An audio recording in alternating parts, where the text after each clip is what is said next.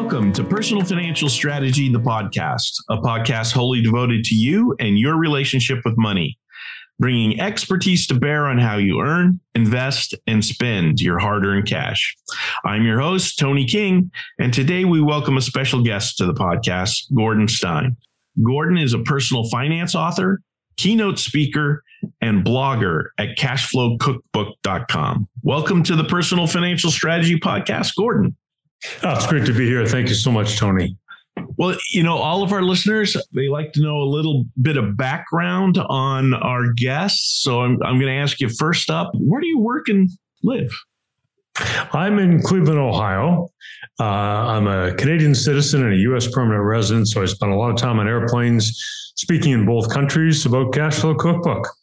Fantastic. And I wonder if you'd share with us a little bit about your background and the path that led you to what you're doing today? Well, I've always uh, been interested in business, but my career was really in high tech sales, marketing, and operations. Companies like Apple and Dell Computer. But always interested, you know, Tony, in personal finance and uh, you know how do you how do you grow wealth and how do you reduce expenses and all these kinds of things. So I discovered a few hacks that freed up some more cash flow, minimal effort, you know, minimal sacrifice. And uh, that grew to a list and it grew to a spreadsheet. And then ultimately it became Cash Flow Cookbook. So now I spend my time revising the book, doing podcasts and uh, new blog posts and, and a lot of speaking on stages in Canada and the US. Fantastic. So it's quite a career transition from high tech industry to kind of high touch personal yeah. finance. Yeah, that's it exactly. But you know, I love it. This really helps people. It makes a difference in people's lives. So it's um, it's really enjoyable. It's very satisfying, very fun. Yeah. So I think we're in this space for the same reasons. Uh, you know, at PFS, we're really focused on the day to day kind of ins and outs of personal finance, kind of working with people. We're, we're not about so much giving investment advice or anything like mm-hmm. that. What we try and do is help people uh, develop a, I, for lack of a better word, I call it a, a financial engine. Turn their uh, right. financial life into a financial engine whose output is uh, more money per month, more money over and above paying for their current lifestyle so that they have some money to contribute toward their financial future. And I know that's exactly the intent of the cash flow cookbook. So we're very similar in that, in, in that our goals are exactly the same. Um, we want to set people up for a very bright financial future. Right. I'd like to tell the strategists out there Gordon, in his book, spells out certain recipes I think our vernacular at PFS, we might use the word legitimate strategies.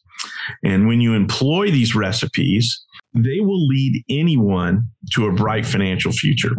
And in his book, Gordon's identified 60 different recipes for freeing up money. And here's the key without making any sacrifices to your current lifestyle. He's also very good at demonstrating the impact these strategies can have on an individual's long term financial goals.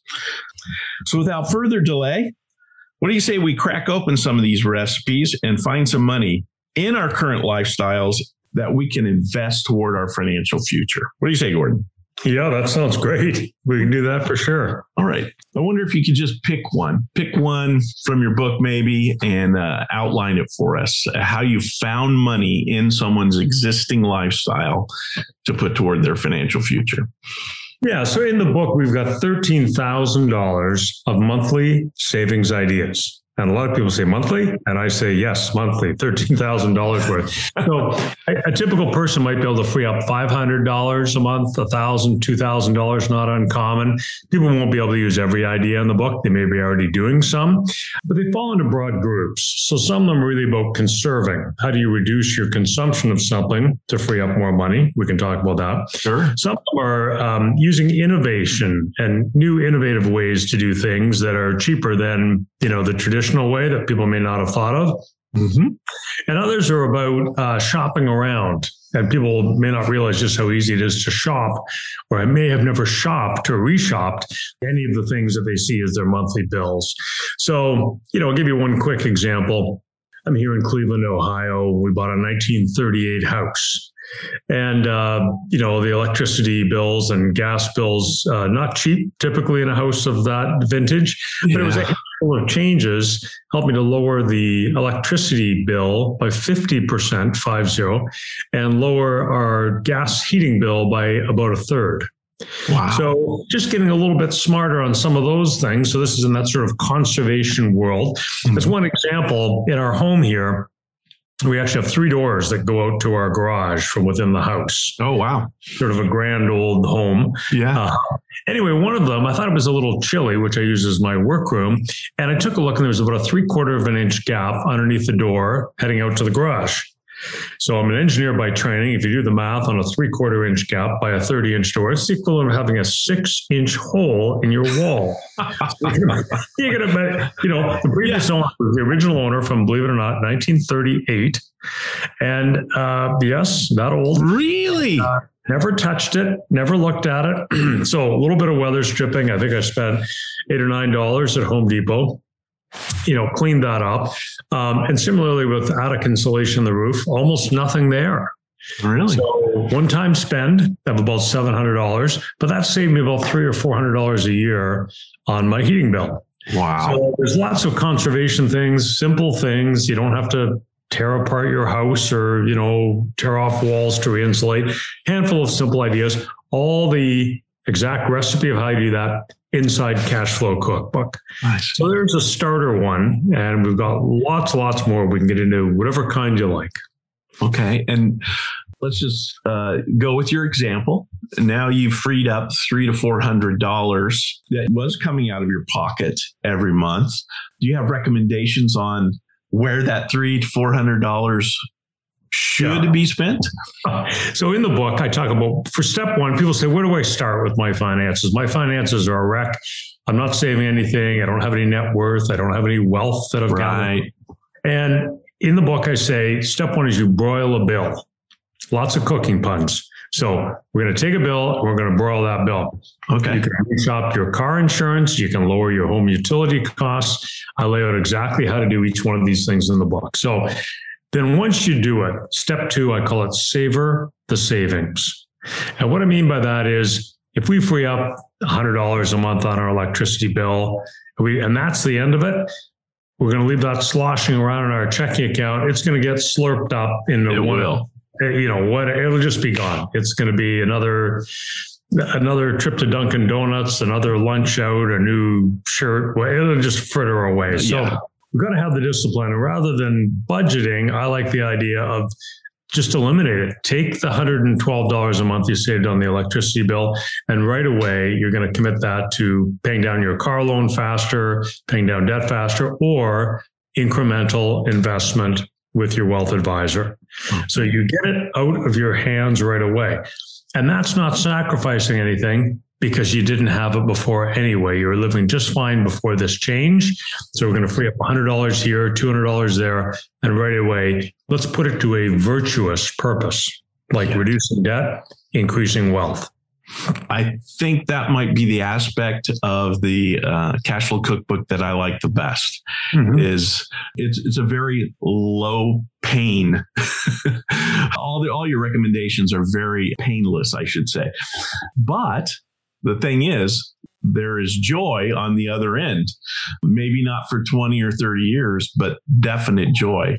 Do you have a, a method by which you can demonstrate how much joy you get in 20 and 30 years? I do, yeah. So in the book, so in Cash Flow Cookbook, um, the book is divided into two parts, Tony. So the first part, I called it the banquet. Yeah. And it stars this couple, Eric and Keisha and we're going to look over their shoulders. They're a 40 year old couple. They got twin boys. They got all the usual stuff, two cars and a lovely home and all the usual things that people have, but they're putting away next to nothing for their retirement. They're saving about 2%. At that pace, they will be able to retire never. so uh, they yeah. make watch and they make a series of financial discoveries and they free up more and more cash flow. They give it to Wendy, their wealth advisor. And what happens over the course of the, the pages that we're reading uh, about Eric and Keisha, they add a million and a half to their wealth at retirement. Wow. And I think as they see this happening, they get more and more excited about it and they get more and more ideas about how to free up more and more cash flow. They build more and more wealth. But here's the key they give up nothing. Right. The traditional personal finance, oh, you've got to give up the things you love. You've got to do meticulous budgeting.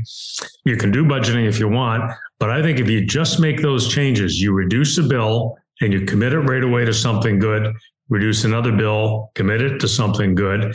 And then you start watching your wealth. As in the book, I call it getting wiser on wealth. So yeah. they're tracking what's their wealth picture. And as they make these changes, they see their wealth start to grow. They see their debts start to fall downward. They see their investments start to rise. And that gives them real joy because they know that they're building for a secure future while giving nothing up. Yeah.